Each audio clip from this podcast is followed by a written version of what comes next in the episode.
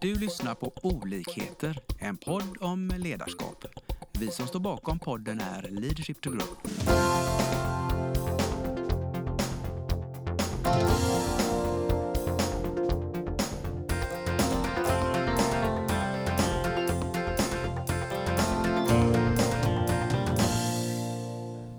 Välkommen till dagens podd. Idag har du eh, Lena och Lars i öronen. Men vi har en fantastiskt spännande person mitt emot oss som vi har haft spaning på i många år.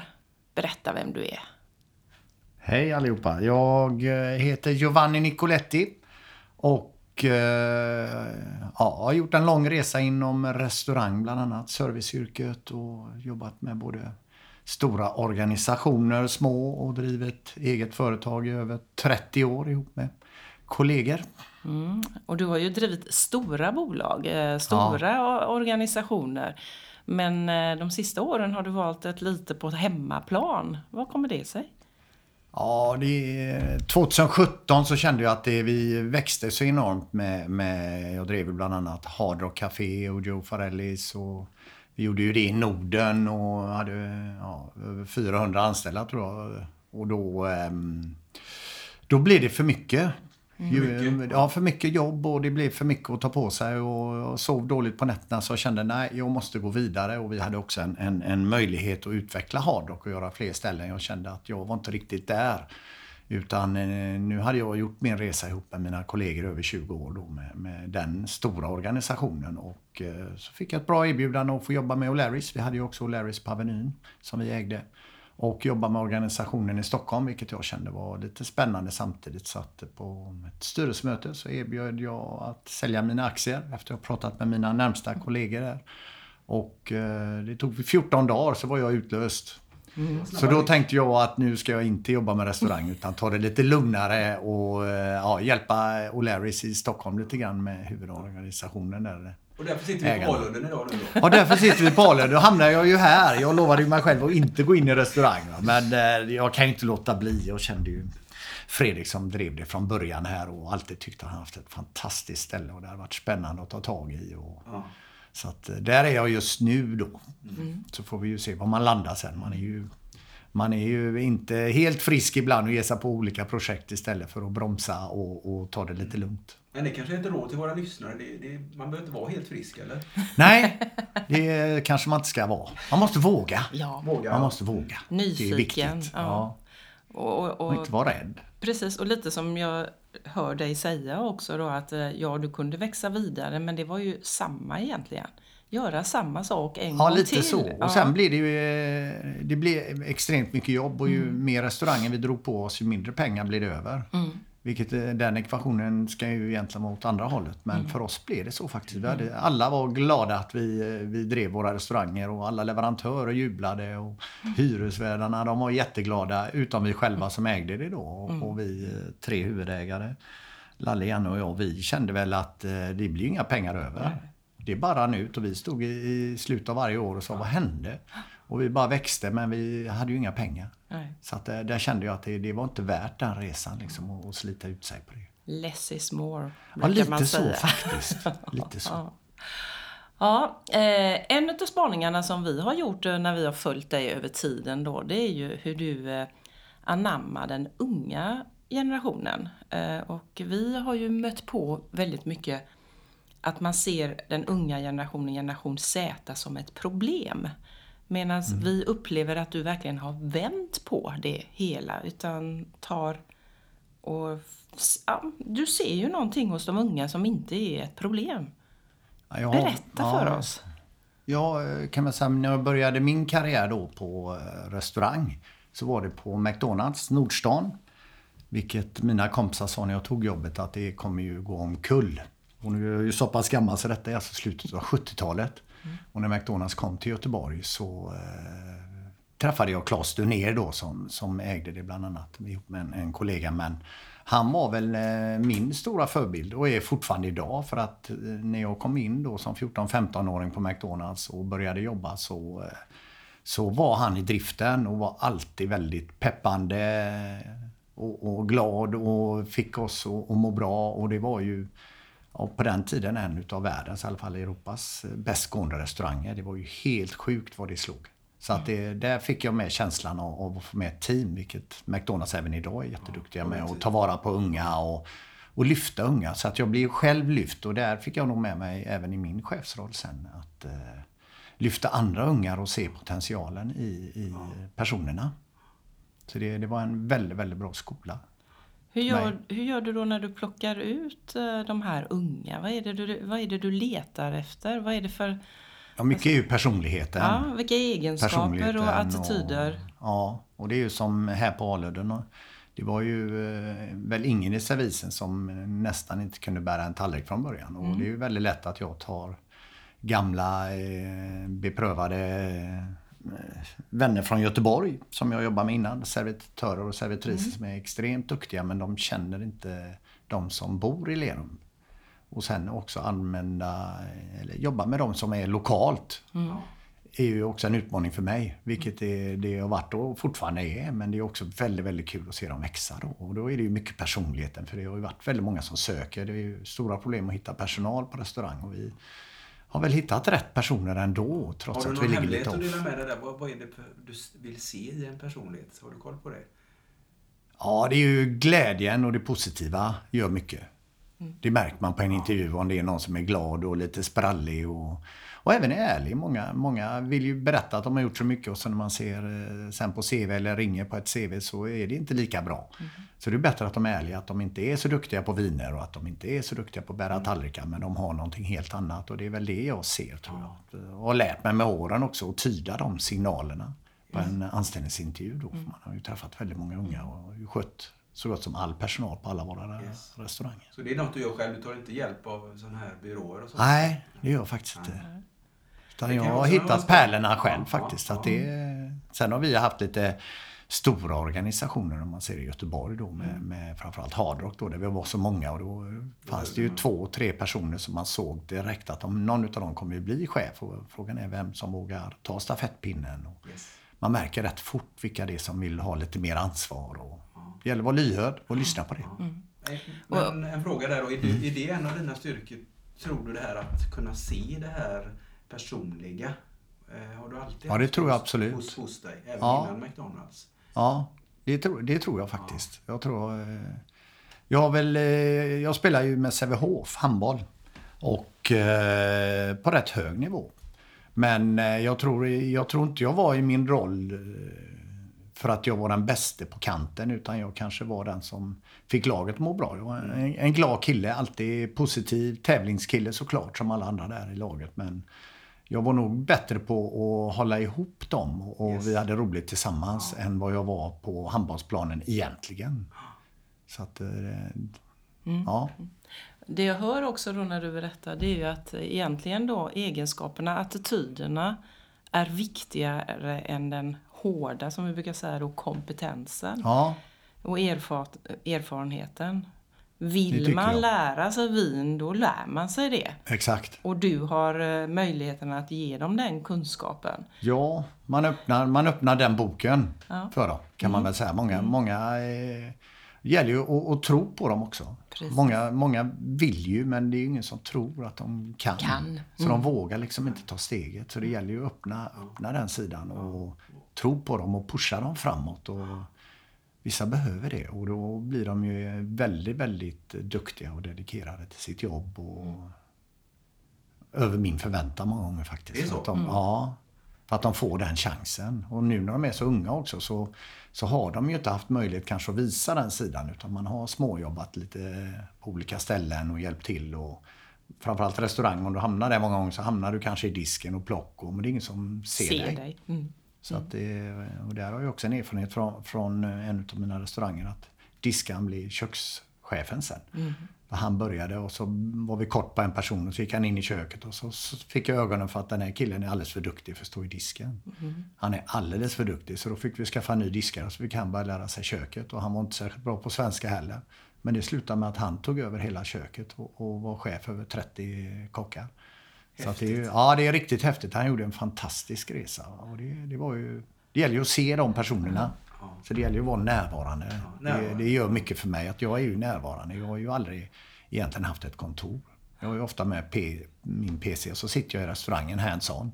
Och då ser man ju hur alla jobbar och man, de kommer fram för de stör aldrig och eh, frågar saker. Och just med den här kocken och det såg jag ju tack vare att jag sprang ju själv med tallrikar och, och jobbar ihop med servisen och människorna. Har inte du Lars också börjat i disken? Jag var faktiskt... Ja, det är ja. Fast det var inte här då, det var där borta på andra sidan sjön. Okej. Och jag började i disken på kryddan. Kommer du ihåg Det är kryddan på Alvenyn? Det Så kan det jag- kanske ja. vi ska lämna som tips här. Ja. Vill du bli framgångsrik så Börja i disken. börja i disken. Ja, man ska aldrig underskatta det. Nej, det, är, nej. det är ju samma med, som jag sa innan, med mina vänner skrattade åt mig och de tyckte jag skulle börja, när jag började på McDonalds då, att det är ju riktigt kass. Det kommer inte att överleva. Hamburgare är ingen som äter i Sverige. Va? Utan de jobbade på Volvo och tjänar ju fem gånger mer än vad jag gjorde då när vi var unga och tog sommarjobb. Så att, eh, ja. Men du, du sa där då att när du började så hade du en, en bra förebild. Ja. Har du mött på det negativa bak i tiden? Att du har haft någon annan som liksom har varit motsatsen till han som var förebild på McDonalds? ja, du tänker som chef eller eh, personer eller? Ja, Ja. eh, tidigt. Ja, eh, negativt kan ju vara eh, ja, personer runt omkring en. Jag har ju sett, eh, och det är kanske också är därför jag får många utav de unga att lyckas. För att de kan ju bli ansvariga med mig då. Och faktiskt inte vara den som är äldst eller den som har jobbat längst inom eh, restaurang som jag sysslar med nu då. Utan den som är mest lämplig. Och då eh, snappar jag snabbt upp det här om kockar eller någon annan inte tycker att det är okej. Och de uttrycker sig gärna bakom ryggen på mig till den här personen. Och jag har väl eh, en stor erfarenhet av det när jag flög bland annat. Så jag jobbade ju några år som, som steward och fick eh, ett erbjudande att bli purser. Så jag var väl en av Sveriges yngsta pursar på den tiden. Om inte fortfarande. Så jag blev ju när jag eh, skulle fylla 28 år, vilket är väldigt tidigt. Normalt blir man ju steward vid 25. Jag blev det vid 22 kom in, halkade in på ett bananskal där. Och eh, det var ju rätt tufft för dem, när jag tog den chefsrollen ombord då så var det ju väldigt, väldigt många runt omkring mig som, som blev förbannade. För då var de ju eh, 40 plus och hade jobbat i eh, väldigt många år i flyget. Sökt som ansvariga men aldrig fått komma in eller kommit till intervjun och inte bli uttagen. Och jag söker första gången en rekommendation från en annan purser att han tyckte jag pushade mig och sa att du är, du är jätteduktig. Tro på dig själv, sök där. Och så kom jag in då. Men jag fick ju inte det lätt ombord på vissa utav flygen där de här, eh, framförallt flygvärdinnorna då, satte sig emot mig som var äldre och gjorde allt för att förstöra när man ska ut med drinksvagn. Så kom de inte ut med drinksvagnen. Ja, men det hade inte vi hört att du sa. Och, så jag har själv upplevt det, hur, hur svårt det kan vara att vara chef. Och vad gör man, vad som är rätt eller fel där? Det är inte lätt. Och jag har aldrig varit i en sån situation när jag var ung heller då. Att, att nu får jag tala om för dem vad det är som gäller. För jag är faktiskt ansvarig ombord. Så att det, det var väldigt lärorikt. Och det kan jag ju se i mitt managerteam runt omkring mig. När det blir lite fel eller det bildas två lag. Ett som är för och ett emot. Och oftast de som är emot är ju de som egentligen vill ha jobbet. Så det, jag har nog varit, eh, jag är inte konflikträdd. Jag har nog tagit de här personerna direkt. Ja. Ja, direkt. Och ett råd För, där, är, eh, det är att ta det tidigt, tänker du? Ja, för den hjälpen fick ju inte jag när jag flög då. För jag hade ju ingen direkt att prata med och ledningen eh, satt ju i Danmark eller i Stockholm. Och vem skulle jag fråga då? Och samtidigt har man ju en stolthet, man vill ju visa att man kan den här. Jag har ju fått eh, ett förtroende att leda. Om man summerar där då nyckeln till att ta hand om de här unga så, så skulle jag vilja summera det i två, på två sätt då. Dels då att våga tro, liksom du som ledare, äldre ledare, att se de här och lyfta och gå mer då på, på egenskaper och attityder än kanske den rena kunskapen. Men vi ska nog också skicka med en liten ut till de unga att våga tro på sig själva. Även Ja. om de möter på en gammal trött ledare så är det inte säkert att de själva gör fel. Nej. Eh, utan att, eh, vi, pratar ju väldigt mycket om att det handlar om matchning. Eh, om man, har en stark, eh, man är ung och har en stark inre kompass och känner att den inte stämmer. Det är inte fel på min kompass. Det är, jag passar inte med det här ledarskapet egentligen. Eh, det det är vara. väl en bra slutsats. Ja. Så, så ni unga där, fortsätt att tro på er själva och känner ni att det är fel så är det inte säkert att det är fel på er. Nej. Utan ni är på fel ställe.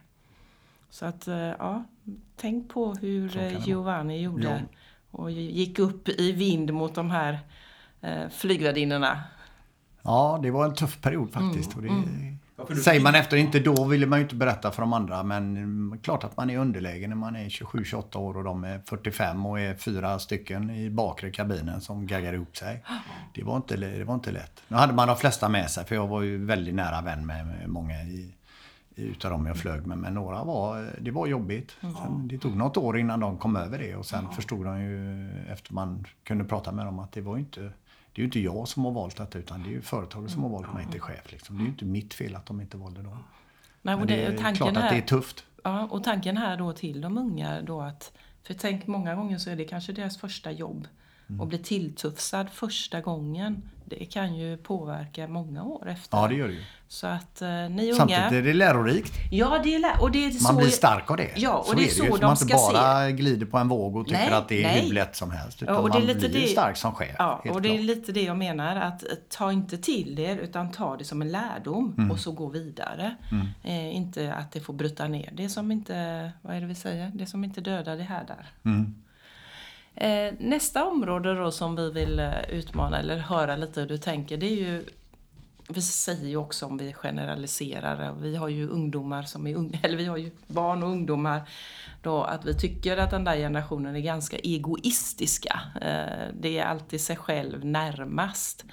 Och när ni jobbar här i restaurangvärlden så är ju allting ett teamarbete och det har vi pratat Ja. om mycket. Hur gör man då med de här egoisterna och blir teamspelare? Ja, jag tror att stora grejen är att de hittar eh, rätt eh, roll. Jag eh, älskar ju idrotten och jag ser ofta på fotbollen och lyssnar på lite föredrag och mm, av egen erfarenhet så, så måste man blanda. Och jag lyckas väldigt väl på restaurangerna med det. Jag kan inte bara ha dem som är perfekta och, och Zlatan och gör mest mål.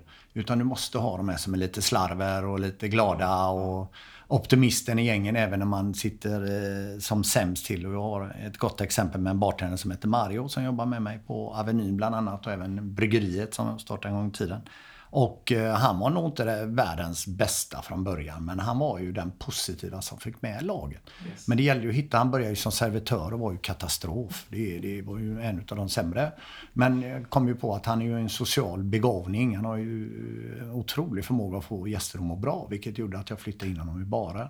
Och det ändrade faktiskt hela strukturen på restaurangen för han fick med sig alla. När de andra tyckte det var jobbigt, vi var fullbokat och det kom för, för många gäster många gånger, vi överbokade. Då var han den som tyckte det var kul för då var det ju en utmaning och det var roligt och fick ju med sig gängen och tycka att det är roligt att sitta i skiten. Så han, han, hans positivitet spred ju sig över de andra. Så det gäller att hitta att de hamnar på rätt position. För hade inte jag flyttat honom så hade han ju antingen fått sparken utav den som var ansvarig på restaurangen för att han var inte tillräckligt bra.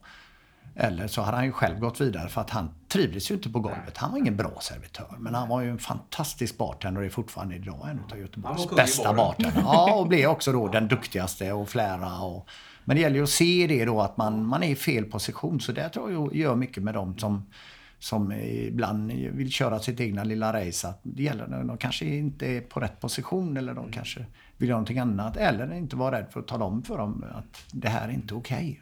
Men det är se och sen även våga testa då tänker jag. Att sätta honom i det Ja, här. precis. precis. Det, det måste man göra och tro på dem då. Där kommer ju den vi pratade om innan. Att tro på att han kan ju bli en bra bartender. Eller de kan bli bra i den positionen då. Kommunicerar du runt till alla i gruppen då? Eh, För, för, det, för jag, vad jag tycker jag hör här det, det är ju att du, som du sa förut också, ger dem tydliga roller. Eh, Men det är ju viktigt också att de andra runt om förstår att den här personen har fått den här tydliga rollen och accepterar det. För det kan ju bli hur bra som helst att du bygger men sen när du vänder ryggen så, så är de, konkurrerar de med varandra i alla fall. Ja, så kan det ju bli lite grann. Men jag, jag har ju alltid varit hands-on. Jag har ju alltid varit på golvet själv. Så att det har varit lättare för mig att ta de diskussionerna. Jag ser och hör när det händer och är med. Och sen är det ju, blir ju ett väldigt troget gäng. Tror man på de här eh, unga personerna så blir de väldigt trogna och då är de väldigt öppna och säger vad som är fel. Och, vilket gör att jag är ju inte konflikträdd utan man kan ta det direkt då. Så att det hinner liksom aldrig eskalera eller, eller bli fel. Så att jag tror en av nycklarna det är närvaron. Att man är med. Jag tror inte det går att driva många företag ifrån ett kontor. Nej. Utan det gäller att vara med nere på golvet och, och prata med alla. Om de så har en fabrik med truckförare så tror jag det är viktigt. Precis. Och Kunna vara ta det nere. på uppstuds lite så då? Ja. När det händer. Ja, Nej, och den, den är ju jätteintressant. Många ledare som vi jobbar med de brukar ju ibland säga Nej, men jag hinner inte ta hand om min personal. Och då blir man ju skogstokig när man hör det. För då, då får man ju problemen. De kommer ju. de gör det ja. Om, de, om man inte är där ute och motar och lägger in den och känner av och som du säger då sitter mitt i hela kaoset. Då hinner man ju parera så det Ja. inte blir något stort utav det. Det är ju svårare kanske i en stor organisation där det är många chefer att man kanske inte kan gå ner på golvet på samma sätt. Men är man i alla fall en organisation som jag alltid har jobbat med så, så finns ju tiden. Och jag gillar ju det också, att vara hands-on. Ja men tiden finns ju för att egentligen så får du ju problemen. Då måste du lägga tiden. Ja. Eller hur? Och, och, och där är väl ett problem, problem. Vi har ju hållit på med det här ganska länge nu. Och en sak som jag fortfarande tycker när man är företag. Det är ju att du inte får vara ledare. Du blir ledare som en extra. Du är ansvarig för det här och så ska du vara ledare. ja. Vi brukar ju säga att ledarskapet är ju det viktigaste. Eh, Det är ju det som du ska prioritera din tid på. Och sen, men många, du, du sätter en duktig tekniker, en duktig försäljare. Så hela, och då kan du vara chef för försäljningsavdelningen Ja. också. Och så har man missat en bra säljare och så får du en dålig ledare. För den lägger inte tiden. Den vill kanske inte ens vara ledare. Nej. Så att ledars, alltså, alltså Jag tror vara också där. pla- planering Ja. har väl varit min styrka faktiskt. Ja, bra. Att jag har varit bra på att planera och eh, de kallar mig förut Mr Post-it. För jag har ju en förmåga att skriva små gula lappar. Men det är för att jag inte ska glömma. Lite i åldern kanske just nu. Men eh, annars är det för att jag, jag försöker inte glömma någonting. Ta upp någonting. Hör jag någonting från någon servitör eller någon kock. Någonting som inte fungerar eller någonting som ska lagas. Som för mig är om det är en sladd hänger löst. Det är ju inte världsproblem. Men för en kock kan det vara det jobbigaste i hela köket. ja. Så man måste förstå att alla, alla ser det lite olika. Så därför försöker jag ju hela tiden planera eh, dagarna, planerar beställningar eller vad som händer under helger och, och ligga lite före. Vilket också gör att de man jobbar med har en helt annan förutsättning att lyckas. Man släcker inte bara bränder. För de gånger jag missar och märker då släcker vi bränder och då får jag ansvarig också som bara släcker bränder. De, de blir inte bra ledare heller utan de bara ser till att det funkar och så går de därifrån och så mår man inte så bra sen. Nej. För att det, det blir ingen rolig dag. Det blir, Nej. det blir bara jobbigt att släcka problem som jag kunde löst till exempel då, som ansvarig. Det är ju innan. lite så, vem är till för vem? Chefen, ledaren Mm. är ju till för personalen, inte tvärtom egentligen. Nej. Eh, Jag brukar också säga det här, vi, vi pratar väldigt mycket med metaforer till idrotten men en metafor som också är bra att använda det är ju dirigenten. Han kan inte alla instrumenten Nej. och dirigenten ligger alltid takten före.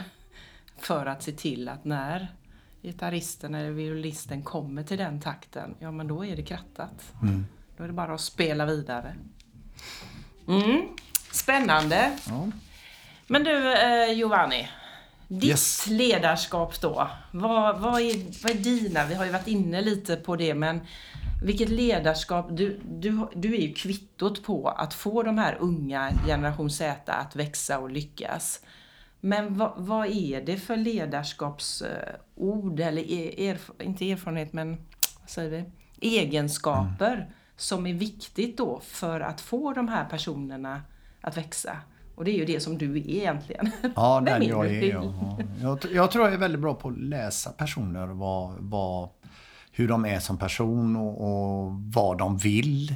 Ta, ta till mig det. För att alla är ju lite olika och en del, en del behöver ju lite utrymme. De orkar inte ha mig tjatande vad de ska göra för de vet det. Eller de vet att de har gjort fel. Jag behöver inte berätta det. Och andra kan vara åt andra hållet. De, de behöver den stöttningen. Och då, då gäller det att kunna läsa det. Vilka behöver lite extra stöttning? Och då går man med dem och stöttar. De behöver lite extra beröm. Vissa kanske lite tuffare attityden. De, de kan ta berömmet lite annorlunda också. I, inte negativt men ibland att "Ja, men du behöver inte säga till mig. Jag vet att jag är jättebra på det. Och då behöver man inte pusha den personen på det. Då Utan då backar pushar man. Ja, då backar jag. Och låter dem få mer utrymme. Så det, det tror jag är min styrka att, att läsa den eh, personen på det. Och eh, positiv attityd. Jag, jag är väldigt positiv. Och jag tror det gör mycket hur man är som person och, och även hur vi träffades innan när vi började prata om, om, olika saker och när man har bott i Lerum. Jag är inte den som gärna tar upp negativt och, och, utan jag försöker vara positivt och fått med mig det från mina föräldrar och, och vara en glad person och det påverkar hela teamet. Det är den här Mario jag pratade om innan. Han var ju det. Va? Och jag såg ju den personen att det behövdes i ett lag. Mm. Så att där, där, eh, känner jag att den, den, personen är jag. Jag försöker vara positiv. Sen klart, man kan ju inte alltid vara det när det, saker går åt helsike och köket brinner. Men det gör mycket och sen eh, är det ju ett relationsbygge. Mm. Jag har ju väldigt, väldigt många som jag har eh, jobbat med som idag är chefer på andra företag. Som jag läste av innan när man pratade om vad de egentligen vill göra. Vad har de för mål? Mm. Då gäller det att om deras mål var, var ju kanske inte att jobba med mig i fem år. Nej. Jag hade ju önskat det för de är ju fantastiskt duktiga. Utan det var antingen att starta eget företag eller jag, jag gillar hotell. Jag behöver ha med mig ett bra CV. Ja, men hjälp dem att få det CVt. För att det jag märkte genom åren nu det är att de som då har lyckats, de blir inspiration till de andra unga jag plockar upp. Precis. som jag har fått med mig på resan. Då. Mm. De ser ju att den personen är ju chef på Gothia Towers idag. Mm. Ja, men de börjar hos mig och kanske innan det även på McDonalds. Mm. Så att man har liksom gått den här lilla trappan men att man mm. lyssnar på det då. Vad är det mm. egentligen de vill? Vissa vill ut och resa. Men bra, då vet jag. Då är det ingen idé att jag lägger för mycket energi för de försvinner till hösten eller de gör mm. något annat. Att man har den ärligheten, vågar berätta för en. Och det, det vinner man åt bägge hållen. Så det, det, det har varit en, en, en, bra framgång för mig också faktiskt. Vad tror du krävs för det då om man ska klura lite? För du, du uppenbarligen lyckas så att människor mm. blir öppna med dig vad de vill, ja. deras drömmar. Att de vill kanske vidare om två år. De vill bara ha detta i CVt. Men ja. det är inte självklart att säga det för alla. Nej, det är det nog inte. Jag tror man skapar en, en eller tror, jag vet man skapar en relation. Ja. Man blir inte bara en chef eller, eller jag äger restaurangen och du jobbar för mig. Utan man skapar en relation. Och så just att man är hands-on och man blir, man blir en i gängen. Och, och, lyssnar och vågar både ta de som har även personliga problem och sitta och mm. prata med vad som har hänt och familjer och pojkvänner. Och att man, man blir, eh, eller man skapar den relationen mm. att man, man blir en med personalen mm. lite grann. Samtidigt så vet de att man bestämmer men man behöver inte berätta det. Nej. De vet det. Mm. Men du får ju en helt annan eh, sida tillbaks där de känner ett förtroende för en tillit mm. Som, mm. som ansvarig chef och ägare. Att, att man, man lyssnar och man, man vill ju deras bästa. Mm. För företaget fungerar ju fantastiskt bra om de mår bra också. Så är det ju. Mm. Det är ju väldigt enkelt.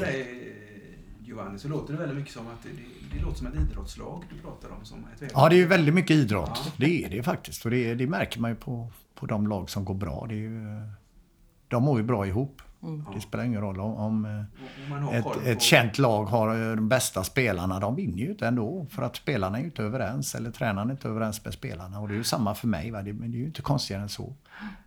Gör vi en, en, en, bra restaurang så är det ju oftast på grund av att personalen trivs och man har roligt ihop. Och sen behöver man ju inte vara världsbäst och det är vi inte vi heller på Aludden. Vi är inga sommelierer. Och, men vi har väldigt roligt ihop och gästerna känner ju det. Och sen är vi inte alltid bäst på allt men vi går och frågar om vi inte kan något. Mm. Då frågar vi köket vad, vad det innehåller om vi är lite osäkra. Och, mm inte liksom försöker att visa att vi är bättre än vad vi är. Utan mm. vi är de vi är. Liksom. Precis, och det är bättre och så lär vi oss. Och nu mm. såklart efter 6-7 månader här är vi ju klart mycket bättre än vad vi var dag ett.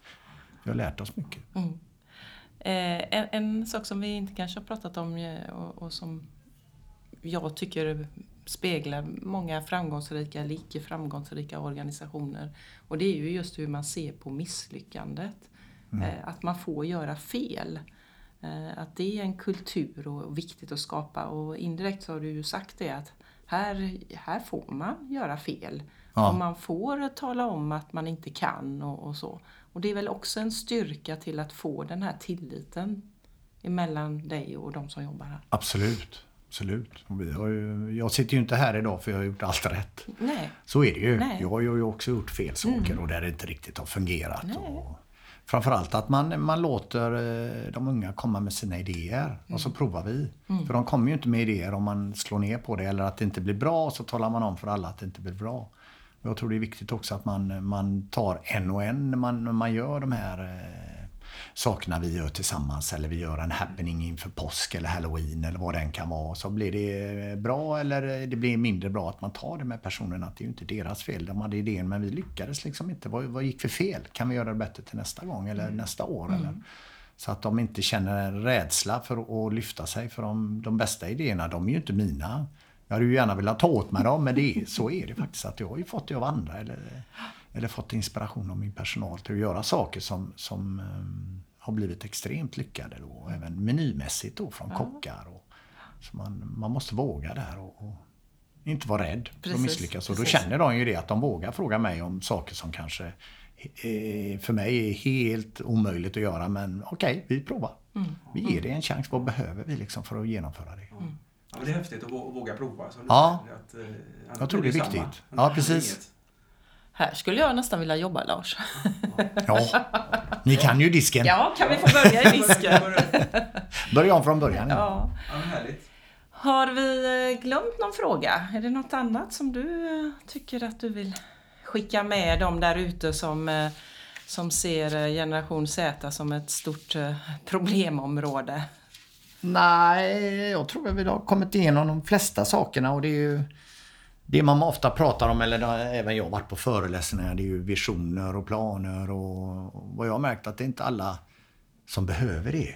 Man får liksom lyssna av. Vissa vill gärna ha eh, på papper och i Excel-ark. Mm. Och många av dem jag jobbar med, det, det, är inte alltid visionerna eller att vi gör uppföljningarna eller eh, nu har vi personligt samtal och så sitter man med 16 punkter som man har frågat alla exakt samma och personalen känner till det. Utan eh, jag tror att man, man ska lyssna av vad de vill. Jag tror det är det som är problemet. Att man mm. lyssnar inte vad de vill utan man går efter att så här har jag blivit lärd från, på mitt företag. Och då gör jag ju samma som den chefen som, som satt med mig. Och nu har vi en personlig utvecklingssamtal som kommer upp i min kalender efter tre månader. Pling! Nu ska vi ha utvecklingssamtal.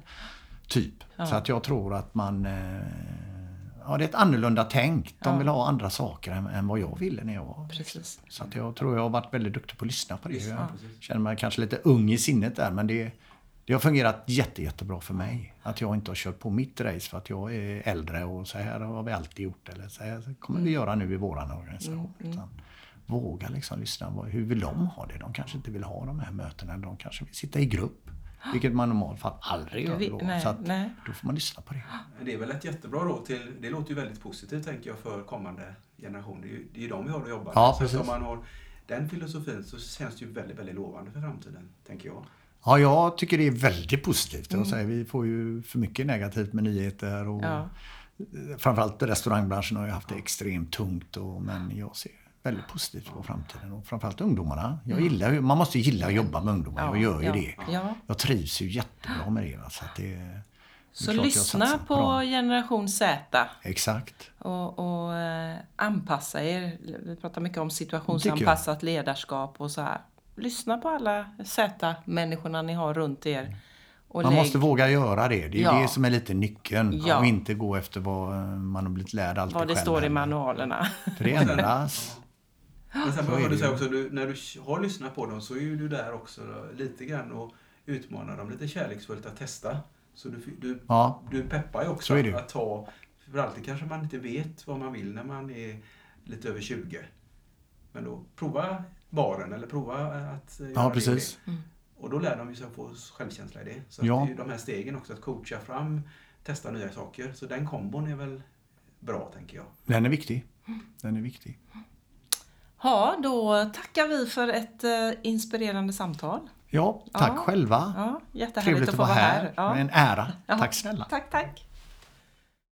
Vi hoppas att vi har väckt tankar om hur du kan utveckla och stärka ditt personliga ledarskap. Följ oss gärna på våra sociala medier där vi heter Leadership to Grow. Om du vill ha mer inspiration och verktyg, gå in på vår hemsida leadershiptogrow.com. Tack för att du lyssnar. Bye.